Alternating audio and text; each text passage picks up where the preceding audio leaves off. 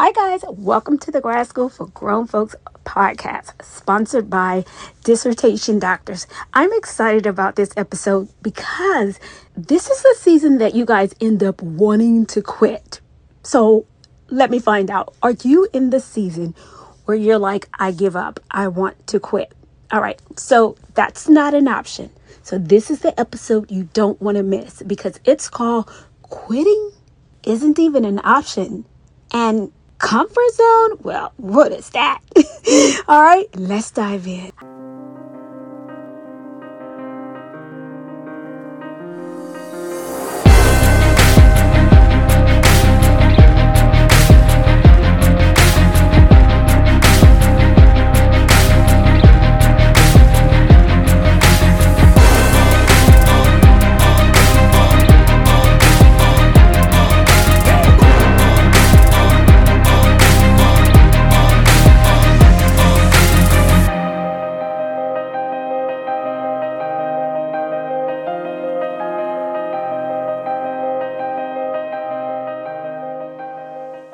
Hi guys, welcome to another episode of Grad School for Grown Folks, sponsored by Dissertation Doctors, and I'm your host, Dr. V. I know some of you are like, what do you want? I know, I get it. I've been in your shoes. This is the season, yeah, like December, because most of you are getting ready to either propose or defend your research, and you're like, I want to quit. So today, you're like, I'm giving up. I'm throwing in the towel. I'm going to share with you about 5 things that's going to be, and it may be even more, that's going to be extremely important. I wish someone helped me and shared these things with me when I wanted to quit, but I actually couldn't quit because I was the graduate fellow. So if I was going to quit, I was going to quit the university then, right? Because they were actually paying me to be the graduate fellow. So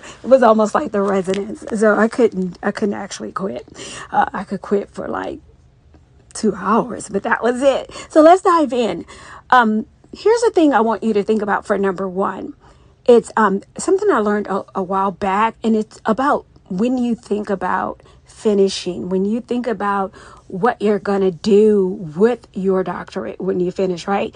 I want you to think, many times we think of it, right? We dream about it and we think what we're going to do when we finish. So I want you to switch that.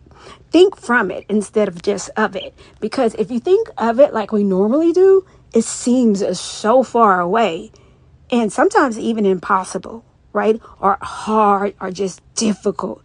But if you think from it and stay connected to it, even while it may be hard, you're still present in the moment. It still feels lighter, right? And I tell my clients that all the time. I'm like, think from it. Let me tell you the difference. When you think from it, you're thinking like, okay, I'm already in the shoes of that person. And you're thinking like, okay, what would that person be doing right now? Like, would that person be whining right now? No, that person will be doing this, this, this, and this. That feels different than thinking only of it. Like, if you're thinking of it, you're probably whining like I was because I didn't know any better, right? But even now, when I set my goals and stuff, I think from it at that point. Okay, I know what I want. So let me see, what would that person be doing? Like, what would a successful entrepreneur be doing right now with their time? So think about that. The second thing I want you to do is stay connected to it without losing yourself. Some people say, well, you need to stay mindful of the moment. Yes, you do. While also being connected to the present moment, I want you to stay connected. What were you going? You know, you can do that. We multitask, which is actually not a thing all the time. But I think you can still carry yourself as someone who is already where they're going while remaining present and taking care of business in the moment. All right. Because usually the two kind of actually complement each other in a good way. Actually, the quality of what you do in the moment actually goes up because the person you are becoming is a person of greater standard, believe it or not. So actually, the productivity and the quality of your work actually gets a little bit better, believe it or not. The next things, you guys are not going to like this. I can look at it. I already know you're getting ready to start it off. But I want you guys to stop waiting to be motivated. Yeah. Like, you don't need a song to come on to be like, rah! No, you don't need to hear one more motivation speech. No. But I tell you what you do need. You need to be determined. And that comes from a different place. Like, anytime I catch myself saying, I don't feel, there's a problem. Because your feelings really have nothing to do with it. So if it's, I'm determined, how many times have you heard someone say, I'm not determined? Never. But you hear people say all the time, I don't feel, or I feel, right? So get out of your feelings. Don't wait to be determined. Don't wait to be motivated. That is, go ahead. Because if you're determined, it's going to happen. All right. The other thing I want you guys to think about, and this is a really important one. Who are you allowing in your space when you've become comfortable and you feel like you want to just give up? Like, that is so crucial, because if you have someone in your space that's going to like join the pity party and they're like, yeah, let's quit, that's a problem. Like, no, that's not what you want. One of the greatest lies told is misery loves company. No, misery loves miserable company.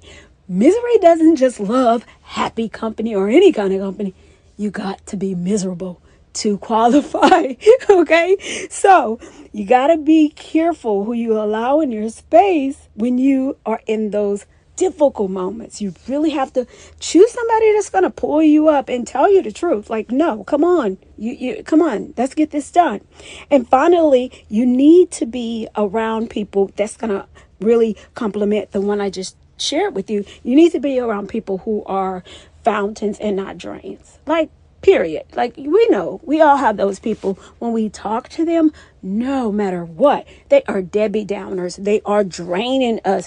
I mean, and definitely think about it. Like, if you're already feeling like giving up and quitting, like, you don't need anybody around you who are like making you feel worse. And you're like, okay, well, I really want to go to just, all right, I really want to go put in my paperwork and just turn in my resignation to the doctoral program, right? So you need some fountains around you during the difficult times.